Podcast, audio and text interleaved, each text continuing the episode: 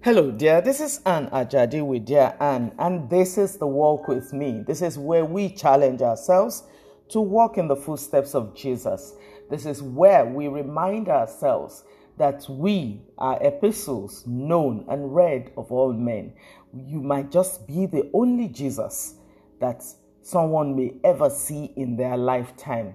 So it behoves us, it compels us to live our lives after the pattern of Jesus.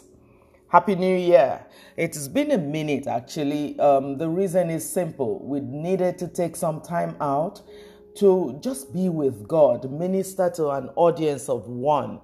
We needed to remind ourselves that it was not about man, it was about what God wanted. I hope you were able to do the same. Someone said, It's just another day. No, life is in cycles. And it is good to be intentional about the night and day, the morning and evening, the hours, the days, the months, the years. There is a reason we have such calibrations on this side of eternity. Having said that, my dear friend, you're welcome to this channel. It promises to be a great, great year. I can feel it. I hope you can feel it too we start this year knowing that we are going somewhere. Something is happening. There is a lot of things going on in the spirit. And my dear friend, I believe you are one of them. You do have a part, you do have a portion in that which God is doing this new year.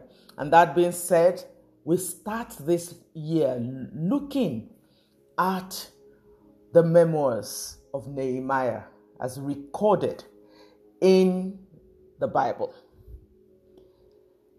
And I will, um, we will be looking at it from the New Living Translation. I read chapter 1. These are the memoirs of Nehemiah, son of Hacaliah and in my Bible, it is titled Nehemiah's Concern for Jerusalem. In late autumn, in the month of Kislev, in the 20th year of King Artaxerxes' reign, I was at the fortress of Susa. Anani, one of my brothers, came to visit with me with some other men who had just arrived from Judah. I asked them about the Jews who had returned there from captivity and about how things were going in Jerusalem. They said to me, Things are not going well for those who returned to the province of Judah. They are in great trouble and disgrace. The wall of Jerusalem has been torn down, and the gates have been destroyed by fire. When I heard this, I sat down and wept. In fact, for days I mourned, fasted, and prayed to the God of heaven. Let us stop there for today. The question is I understand that you have got, been through a lot in your life. Today, I want us to look at um, keeping a journal, document God's dealings with you, write it down. Someone said the shortest pencil is better than the longest memory. If you write it down, you'll be able to refer to it actually. Generations after you will be able to refer to it. They will be able to see it and chronicle God's dealings. Most times you will find that God has been faithful to you. You will find that when you went through the valleys, you climbed the mountains, the the crooked places were leveled before you. It was all God doing that.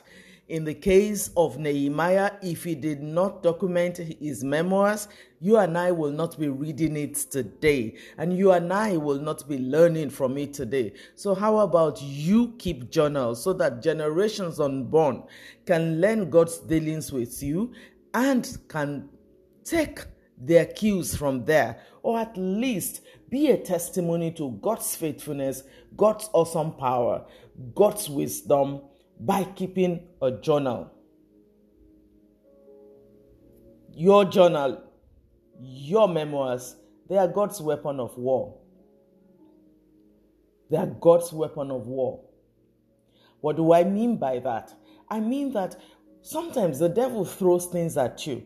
The truth is, the devil has no new trick, he just recycles them. But when you are able to go back memory lane, you look at it. David said, I killed the lion, I killed the bear. Goliath is no problem. You can say that because there, there's, there's a reference point. When you keep journals, they will be your reference point. You will be able to face whatever comes at you and say, You are not new. You are not new. I give you my personal um, testimony to this fact. I keep journals as a matter of, I've done that forever. And then I discovered that for a period of 10 years, when I write what my needs were, they were about the same thing. The day I realized for like 10 years, say, I was um, believing God for some financial breakthrough, and I just it just dawned on me. I have been believing God for financial breakthrough for 10 years. The only difference was that it was figures. Now he made me go back to the book. How does this, how can I break this? How can I change this cycle? How can I be in one spot for 10 years? Now, if I was not documenting it, I will never have known that I have been in one spot for one year, at least as far as that particular situation was concerned. And in some other situation, when Satan tells you some lies, when I go through my journal, I will be like, no, God did this, He did that, He did this. This one, it's small. And my faith is boosted, and I'm able to continue. So, my dear friend, keeping a journal is your weapon of war. The second thing I want us to learn in these five verses that we read today is the fact that Nehemiah, though he was comfortable, he did not lose sight of his family. He did not lose sight of his root. He did not lose sight of his folk that were in Jerusalem. He was in a foreign land, all right, and he was doing okay. So I speak to my brothers and my sisters. I do not know whether you are like Nehemiah in the fortress. You are having a good time. You are on top of your game. You are actually um, working for the powers that be, and you too are a power broker in your own right. Remember, there are folks, you are family. Remember, you have roots. Remember that you're not alone and a people are only as strong as the weakest link. So if you're doing well and your family members are not doing okay, if they're living in shambles, they're living in ruins, they're living in shame and disgrace, it tells on you too. So I ask you, I urge you, my brother, my sister, my friend, to be other focused. Think about your folk from home now, I know that if you are African like I am African, you'll be like, oh no, village people, they have their wahala. Let me tell you something. There is no power that is bigger than the force of love. Nothing, no arrow that comes at you will get to you if you love. Because love is God's nature. And when you carry God's nature, whoever is fighting you is actually fighting God. And God has never lost the battle. So you don't need to be afraid of whatever is hurled at you or is going to be hurled at you. Someone says, No, expose yourself so that the village people will not see you. I tell you, they can see you. If you understand anything about the spirituals, they can see you. So you better latch on to the highest force, who, which is who is God. Be God, carry God, and let God be your front this year. God bless you. It is going to be a great year. I can feel it already. Have a good day. Bye bye.